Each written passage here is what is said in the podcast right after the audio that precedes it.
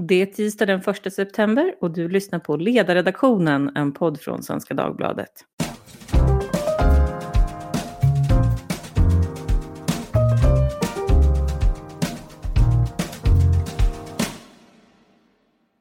Jag heter Lydia Wåhlsten och idag så kommer vi att prata om vad vi har att vänta oss i pandemiväg här under hösten. För Folkhälsomyndigheten kom idag med sitt strategidokument till regeringen. Insatser vid nya utbrott av covid-19 heter det. Och frågan är vad som står där i egentligen. Verkar det som att myndigheten har en plan? Eller riskerar Sverige att kliva ner i samma oförberedda coronaflod två gånger? Med mig för att prata om det har jag Mattias Lundbäck som är doktor i nationalekonomi som aktivt följer och bloggar om coronadebatten som har varit med här några gånger tidigare. Välkommen tillbaka Mattias. Tack så mycket. Här finns också en gammal goding i Benjamin Kallicher Velander som är ST-läkare som behandlar coronasjuka. Välkommen tillbaka du också Benjamin. Tack.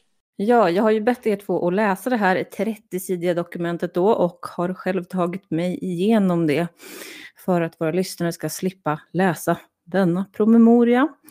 Och jag tänkte att vi börjar lite enkelt då. Vad var egentligen syftet med den här rapporten, Benjamin? Alltså syftet med rapporten är ju att visa på att man har en idé om vilka åtgärder man ska vidta. Man kan säga lite grann att det är som att eh, regeringen är Dynamit-Harry som frågar, eh, vad heter han, eh, Charles-Ingvar Jönsson, vad har du för plan? Och då svarar han Sickan att ja, det här är min plan. Men själva dokumentet är ju lite mer som att en eh, konsult på McKinsey hade skrivit planen åt Jönssonligan än om de själva hade skrivit den. Hade det varit en, en, en detaljerad plan Eh, så hade det gått in på specifika saker som man hade tänkt att sätta in vid ett givet läge och ungefär kanske uppskattat hur stora resurser man kunde uppbåda och var man skulle uppbåda dem ifrån. Men här är det lite mer som att eh, Jönssonligan ska arbeta med eh, kommunikation med många aktörer för att säkerställa att eh, budskapet går fram. Och eh, sprängmedlet måste vara tillräckligt starkt för att bryta sig igenom bankvalvet. Men man kanske liksom inte anger, det vi vill komma till är att man anger liksom inte specifikt hur mycket resurser man har, var man ska hämta dem ifrån eh, och går in i detaljer på den konkreta nivån. Det är intressant för du, det låter som att du har samma iakttagelse som jag hade på kammaren. Men om vi börjar med den här scenariebeskrivningen då, för de har ju tre olika scenarion, 0, 1 och 2 tror jag. Och eh, vad, vad är det egentligen de ser framför sig hur viruset kommer bete sig här under hösten? Ja, det där scenario noll, det var ju då att det inte skulle bli någon eh, fortsatt spridning alls. Scenario två är att det kommer i toppar. Och scenario tre att man har en jämn fortsatt spridning under ja, resten av året och början på nästa år. Just det. Och vad landar myndigheten i att man tror att det kommer bli för någonting? Eh, de tror ju på ett av de två senare. Eller det är det de resonerar utifrån. Eh, eller det är det de har som utgångspunkt därför att annars blir deras dokument för, eller deras förslag på liksom uppskalade åtgärder inte så viktiga. Eh, om man tror att det ska plana ut helt. Men jag kan inte säga om de, jag tycker inte det, det verkar som att, jag fick ingen uppfattning om att de trodde mer på att det kommer komma i, i små pucklar eh, än att det skulle vara liksom en jämn fortsatt spridning möjligtvis då att det är lite mer pucklar eftersom de tror, eller de, de är för införstådda med att det, eh, det, det, sker ju eh, eh, framförallt i klusterspridning, smittan. Ja, tack för den redogörelsen. Om man läser ur dokumentet då, i början då står det att syftet med uppdraget är att uppnå en så god beredskap som möjligt för att minimera effekterna av nya utbrott av covid-19. Och då kommer vi till min första sån där ja och nej-fråga och det är när ni läste det här dokumentet, kände ni liksom yes, nu finns det en plan, nu känner jag mig lugn, Mattias? Ja, jag tyckte nog att eh, det kändes, det, var, det kändes ganska bra i jämförelse med hur det var i våras eh, där eh, man var ute och diskuterade om hela befolkningen skulle bli smittad smittad, eh, om man, om man smittade när man inte hade symptom och där man hamnade fel ett antal gånger.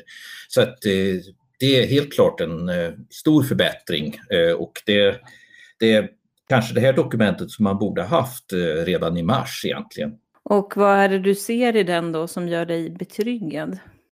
Ehm, jag, jag ser att man har tagit intryck av erfarenheterna från omvärlden.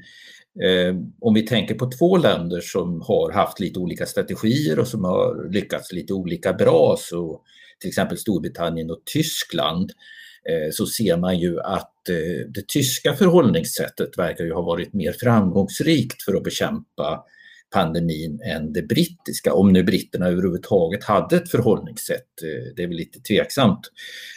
Men, men det verkar ju som att eh, tyskarna med eh, 100 eh, döda per miljon invånare har lyckats betydligt bättre än britterna med 620 döda per miljon invånare. Och det här dokumentet det känns lite grann som ja, som den tyska strategin, som den tyska strategin var redan, redan i eh, februari-mars. För det var intressant tycker jag, ehm, du skrev ju om det här på din blogg, men först ska jag säga, bara för att få lite perspektiv, hur många döda per miljon har Sverige just nu? Eh, jag har inte siffran exakt, men jag tror vi ligger runt eh, 500 ungefär. 500 eller 600. Jag tänker att det kan vara relevant om vi pratar om Storbritannien och Tyskland. Men du skrev ju på din blogg då så här, när jag ser dagens presskonferens frågar jag mig bara, vad fanns ni i mars när det politiska ledarskapet hade behövts? Nu vet eh, vi vad som fungerar eller inte för att bekämpa viruset, men det var i mars som ni behövde göra svåra riskbedömningar. Det låter som att du är lite kritisk till hur det var tidigare.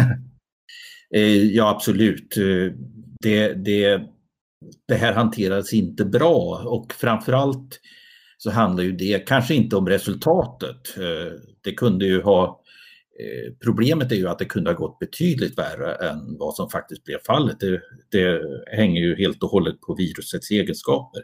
Så att eh, man utsatte befolkningen för en ganska betydande risk genom att välja den strategin eh, som man valde och inte ta det säkra för det osäkra. Benjamin, hur kände du? Kände du dig trygg av den här eh, Jönssonligan-dokumentet? Eh, Nej, men alltså jag, måste, jag håller med om att det är en rapport som vi borde haft och i stora delar hade möjlighet att skaffa oss i början på mars. Eh, den beskriver ju eh, med eh, särskild emfas vikten av eh, intensiv smittspårning eh, Eh, och resonerar hur man kan eh, sätta eh, anhöriga eh, som har vist, vistats i samma hushåll till smittade också i, i karantän, begränsa deras eh, rörlighet och eh, ja, diskuterar liksom vikten av att eh, sätta in åtgärder lokalt och eh, smittspåra väldigt intensivt. Och det beslutet kom ju att eh, anhöriga ska sättas i karantän. Det kom ju bara här i veckan faktiskt.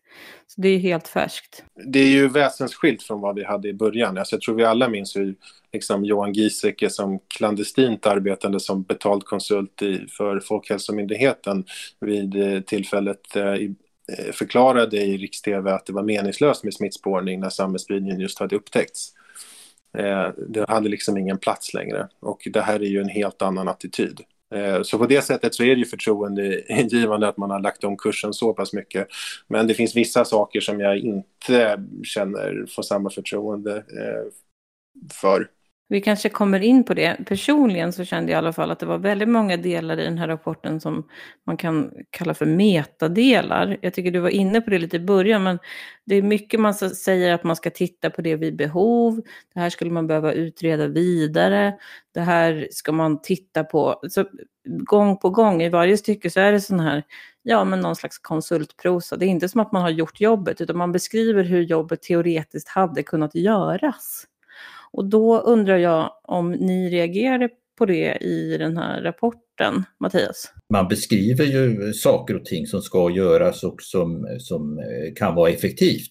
Eh, men ett problem som man kanske eh, inte tar upp då är ju att eh, eh, de här sakerna som föreslås i den här rapporten, de kanske vi har resurser att göra idag. Det hade man verkligen inte resurser att göra i början på eh, pandemin.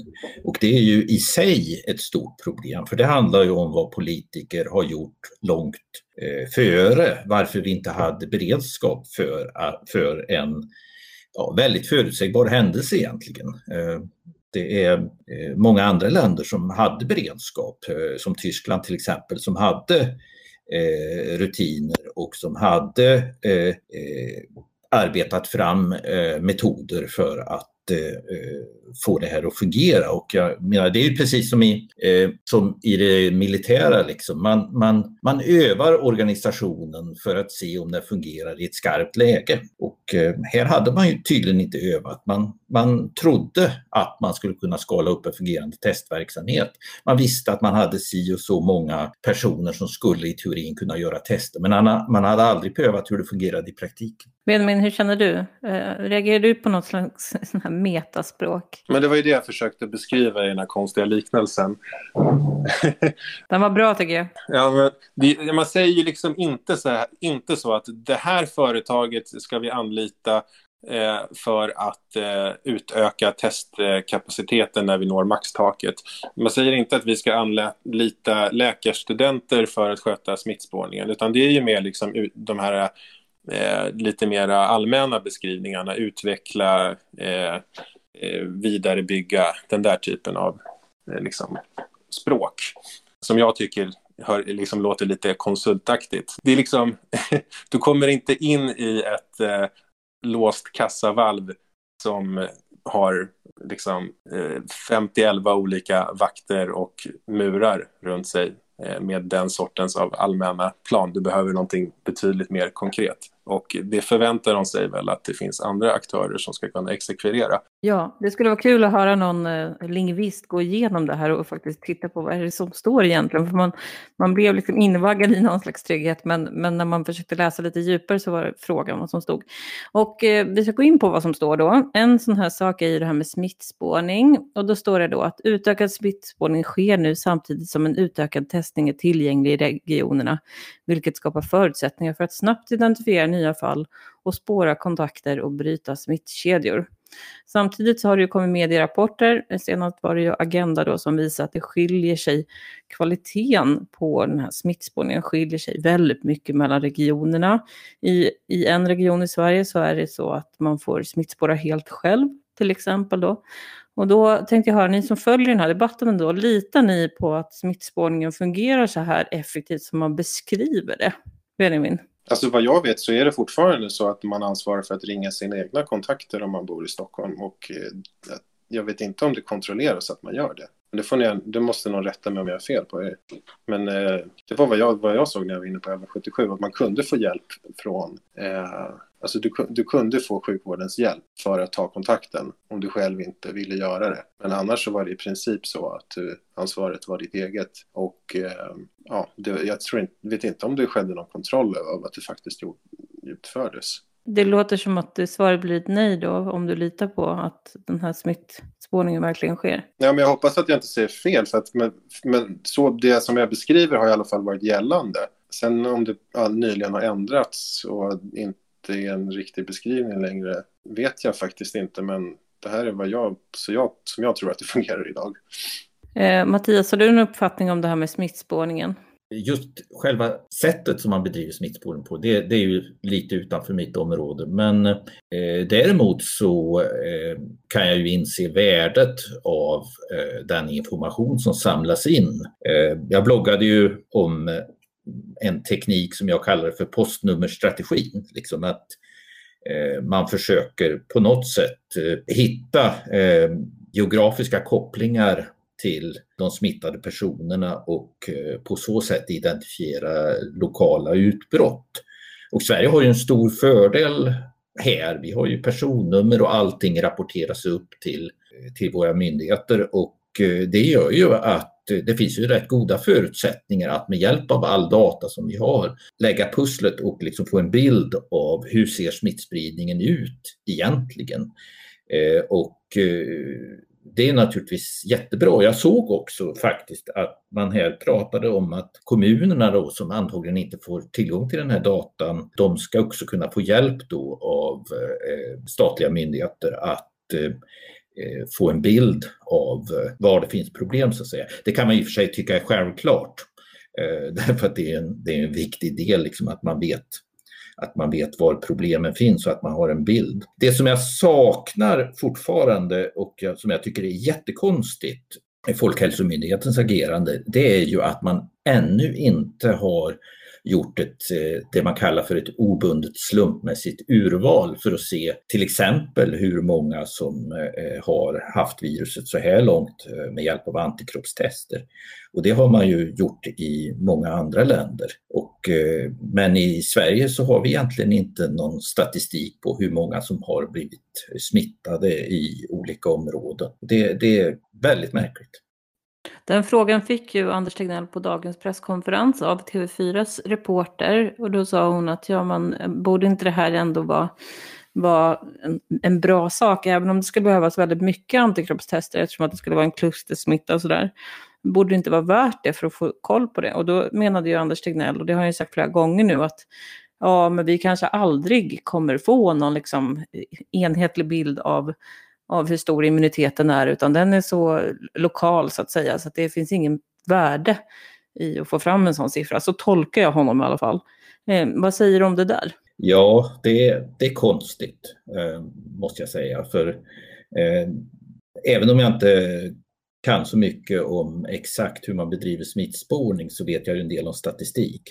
Och att göra ett eh, obundet slumpmässigt urval för att se hur stor del av befolkningen som har blivit smittad av ett virus, eh, det är inte speciellt svårt. Eh, det är helt enkelt bara att göra egentligen. Och eh, man kan ju spekulera i varför gör man inte det? Ja, därför att man kanske, kanske för att man tror att resultatet inte eh, säger någonting eller att eh, det skulle bli ytterligare en pinsamhet om det visar sig att eh, 7 av befolkningen har blivit smittad. För man har ju pratat om 20% i den här raden, i alla fall vad jag har sett. Okej, vi går vidare. En annan sak som de pratar om är någon slags lokala samråd. Eh, det står det för att insatser till fortsatt smittspridning ska kunna sättas in omgående behöver det finnas kontaktvägar till lokala aktörer tar de exempel, lokaltrafik, kommunal skolledning eh, och länsstyrelserna, regionerna och även kommunerna utgör centrala parter och även SKR.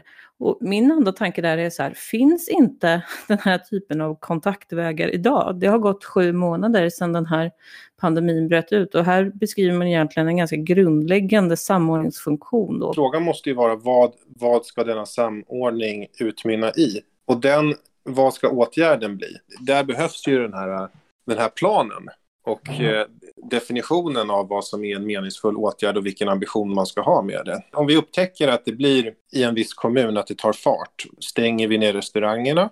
Inför vi munskydd på, i lokaltrafiken? Om vi har luckrat upp någon form av besöksförbud eh, inom äldrevården, återinför vi det? Som jag ser det så har det inte funnits några, några liksom distinkta åtgärder hittills att sluta upp bakom. Så att eh, jag tycker att det är det som är en viktig, det är liksom en, en viktig del som har saknats. De vet ju inte vad de ska arbeta mot och vad de ska arbeta med, eller har inte vetat i alla fall. Det är inte riktigt besvarat. Ska vi ha, ska vi ha smittspridning eller ska vi inte ha det alls? Ja, precis. För det, vi kommer in på det också. Men, men det är ju fortfarande personer som dör. Och samtidigt så är vi väldigt glada över att smittspridningen går ner och inläggningarna på IVA går ner. Men när man säger i det här dokumentet så säger man att målet är att minimera. Och det där är ju ett intressant ordval. För minimera, det är ju att närma sig noll om jag läser ordet minimera i alla fall. Samtidigt så verkar det som att vi är ganska bekväma med den smittspridning som vi har just nu. Precis, och när man säger minimera så, alltså gör, så, så, så använder man ju det ordet därför att det får inte kosta mer än vad det smakar, är det man egentligen säger. Det får inte gå ut över andra former av folkhälsa. Eh, och det är väl den, den så att säga, avvägningen som gör att jag tappar förtroendet. För jag tycker att den, den är konstruerad och verkar inte riktigt finnas i verkligheten. Alltså, om vi blir alldeles för restriktiva, då kommer den psykiska ohälsan att öka och folk kommer att börja ta livet av sig. Alltså, har någon tagit livet av sig i Sverige för att man inte har fått gå på bio? Har någon, fått ta livet av, har någon tagit livet av sig i Sverige för att man inte får beställa öl vid baren? Alltså, finns det ett samband mellan psykisk ohälsa som har med de restriktionerna vi infört att göra. Jag har ganska svårt att tänka mig det. Jag har svårt att tänka mig att den avvägningen liksom är aktuell för oss där vi befinner oss idag och ens kommer att kunna bli aktuell med de åtgärderna som, som liksom finns i pipeline. Eh, och på samma sätt så om man tittar på andra aspekter av folkhälsan så handlar ju det om eh, människor som begränsas av att de inte får, att vården inte fungerar och finns tillgänglig för dem. Att man inte kan få byta ut sin eh, trasiga eh, höftled därför att det finns inga tillgängliga operationstider därför att vårdens resurser är bara allokerade till att ta hand om akut covid-sjuka. Jag ser liksom inte riktigt någon konflikt mellan folkhälsa i an andra aspekter av folkhälsan och en låg smittspridning. Det är klart att det är hemskt för människor med riskfaktorer att vara socialt distanserade, halvt inlåsta. Men lösningen på det, det kan ju inte finnas någon annan lösning än att, att man får ner smittspridningen på en sån nivå att risken för dem att röra sig i samhället minskar. Jag, jag tänkte, man kan ju ta de här exemplen återigen, Tyskland eh, mot Storbritannien, alltså att Storbritannien ville ursprungligen ha en eh, lite lättare strategi. Man trodde att eh, ja, vi, måste, eh, vi måste hantera det här på ett sätt som gör att vi slipper stora nedstängningar och vi måste och vi får tolerera en viss uppgång i antalet döda för att för att vi kan ju faktiskt inte stänga ner hela ekonomin. Men vad det slutade med var ju precis raka motsatsen. Alltså när Eh, dödsfallen började öka i väldigt snabb takt så stängde ju Storbritannien ner mycket mer än vad Tyskland gjorde, eh, som från början hade en eh, ganska restriktiv hållning. Så att politikerna förs ju lite grann av, de är ju inte herrar över, över liksom situationen, det är ju händelseutvecklingen som, som styr dem. Så att eh, det är väldigt svårt att hävda att man gjorde fel i Spanien eller att man gjorde fel i Italien eller att man gjorde fel i Storbritannien därför att de hamnade ju i den här situationen därför att de inte var förberedda. Ja, vi måste gå vidare hörni och då, då, måste vi prata om munskydd, för det står ju faktiskt en hel del om munskydd. Man säger att vid ett försämrat epidemiologiskt läge så bedömer myndigheten att munskydd kan bidra till att minska risken för smittspridning. Hur tolkar ni det här? Är det en omsvängning som vi ser från myndigheten nu, Benjamin? Ja, det är ju ett halvt erkännande av att eh, det har en effekt ändå. Hur ska man annars tolka det? Jag, jag, jag tänker det som att det är som att man säger att ja, men det, det, det fungerar egentligen. Det fungerar egentligen, men, men vi tycker inte att det behövs just nu. I alla fall inte överallt. Man ger ju ett exempel också, det är om 70-plussarna släpps ut nu på, på fri fot. Att de då skulle vara särskilt förtjänta av att ha ett munskydd. Då tänker man att de kanske kunde ha varit förtjänta av det innan också. Jag, jag tänker att de framförallt, de, de tjänar väl framförallt på att omgivningen har det. För det är väl i den riktningen evidensen pekar framförallt att man smittar mindre snarare än att det är särskilt ett, ett vanligt enkelt munskydd som är så jätteeffektivt för att skydda från att bli smittad. Det här har ju blivit en väldigt stor fråga i svensk debatt, eller överallt egentligen. Det är liksom coronadebattens eh, cykelställsfråga det här med munskydd. Nej men den är ganska symbolisk och kanske, den, den symboliserar ju en envishet från deras sida som jag tror att många är jävligt irriterade på. Eh, men eh, samtidigt, så just nu är det kanske inte den liksom mest viktiga och brännande frågan. Jag tycker att det vi diskuterar här är liksom egentligen är viktigare. typ vad handlar det här dokumentet om egentligen?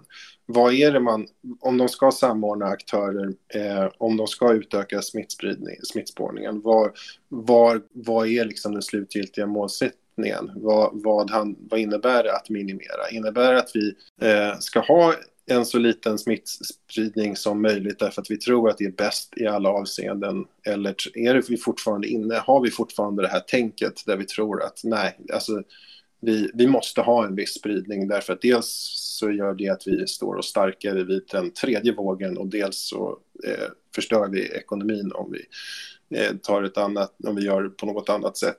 Eh, vilket ju redan nu har visat sig att vår ekonomi har klarat sig liksom sämre än Tysklands, sämre än grannländernas. Den övergripande frågan om, om riktningen på det hela är intressantare än det här enskilda munskyddet.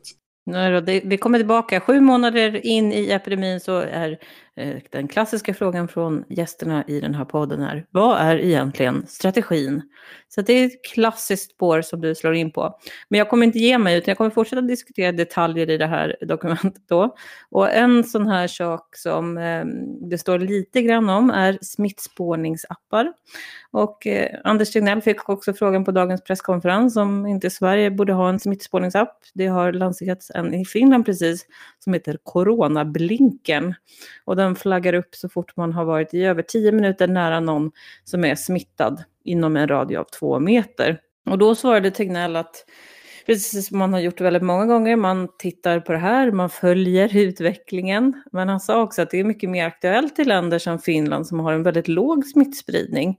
Och att i Sverige kan vi ha för hög smittspridning för att en sån här app ska fungera tillfredsställande. Och då tänker jag två saker. Det första är hur ni ser på det här med svensk smittspridning. För jag får lite blandade budskap här då. att Å ena sidan är vi väldigt nöjda med att den går ner, men den är för stor för att vi ska kunna använda en sån här app då till exempel. Och eh, ja, köper ni att den är så här stor? Och hur ser ni egentligen på svensk smittspridning, Mattias? Ja, alltså appar fungerar ju som bäst när smittspridningen eh, är stor. Så att eh, just det kan jag inte se är ett bra argument mot att använda appar. Däremot så är det väl kanske så att eh, man trodde väl i början av den här pandemin att eh, den här typen av smittspårningsappar skulle bli en universallösning och skulle fungera eh, bättre än eh, den traditionella smittspårningen. Jag vet inte riktigt om man har erfarenhet från något land om att det verkligen har blivit en succé. Så att eh, där, kanske, där, där kanske det är så att det här är kanske inte någon, någon mirakelmedicin utan eh, men det som däremot har funkat riktigt bra det är ju, eh, det är ju just det man kallar för liksom eh, eh, att spåra kluster att hitta lokala utbrott och det kanske är egentligen effektivaste strategin. Och det, eh, så att ja, ja, man kanske trodde för mycket på apparna till att börja med. Men själva smittspridningen då, är den, hur stor är den i Sverige?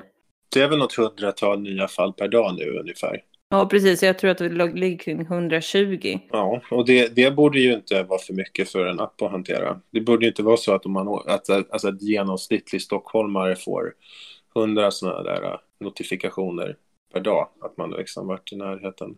Det känns ju inte som att vi är där nu. Men sen kan man ju fatta att det kan, alltså, att eh, rör man sig i, rörde man sig i Spånga-Kista-området när det var som värst och hade en sån där app och alla använde den så skulle den kanske, inte vet jag, men den kanske skulle plinga så mycket att det blev helt omöjligt att ta ställning till det. Men det är klart man kan ju, man kan ju ställa in appen på olika känslighet och eh, så. Så att det finns ju, det skulle ju säkert eh, vara ett eh, verktyg som man skulle kunna använda även om eh, smittspridningen eh, var väldigt stor. Men, men det är klart att um, det kräver ju att uh, många, att det är många som använder apparna, annars så blir det ju bara ett brus i, i, som man kanske inte har så stor nytta av egentligen.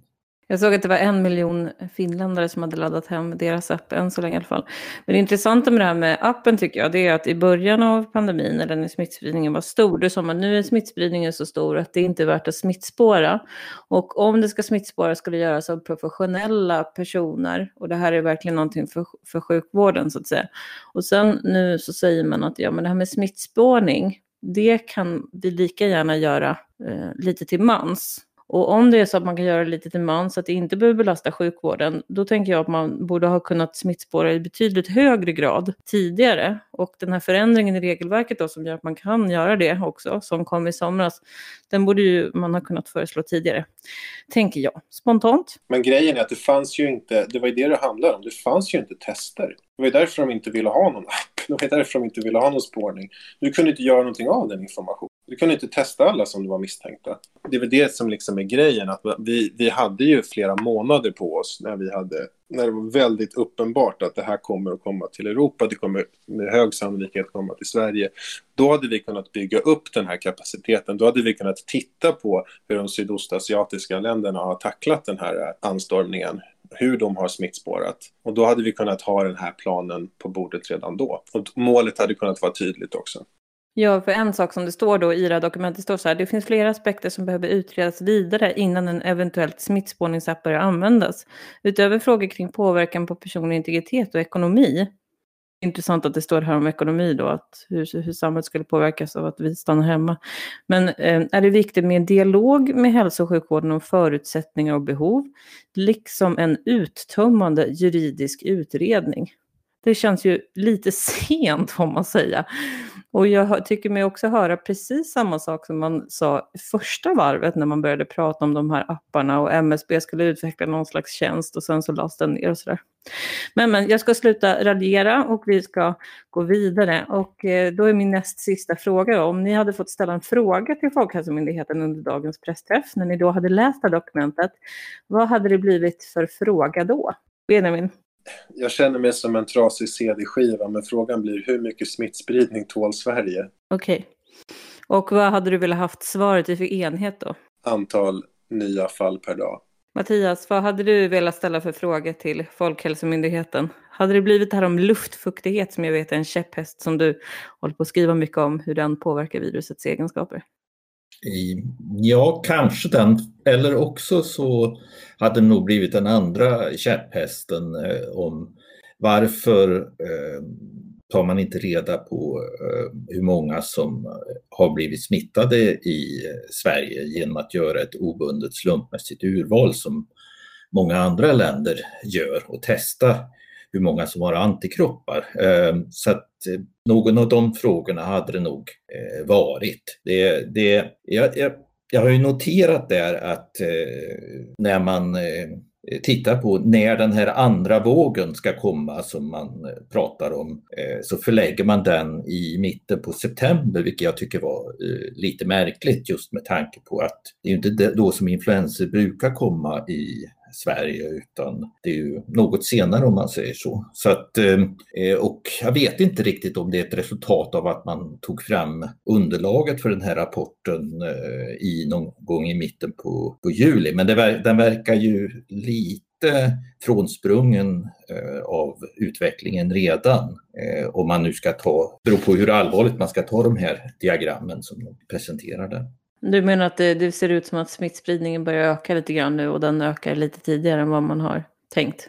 Jag, jag tror snarare tvärtom att, eh, att eh, det troliga är ju om viruset beter sig som eh, influensavirus brukar bete sig så eh, blir det snarare något senare. Den sista frågan den är eh, likartad och det är om ni fick fria tyglar att skriva om något i den här rapporten.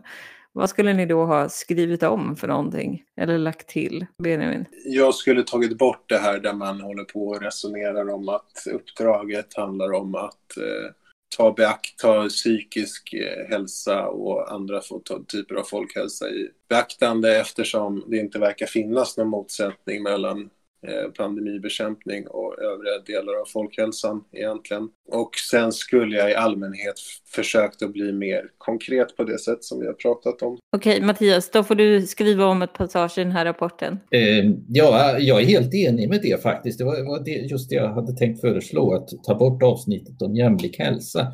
Därför att det hör inte riktigt hemma i rapporten och verkar vara skrivet av någon som fick i uppdrag att skriva något om jämlik hälsa.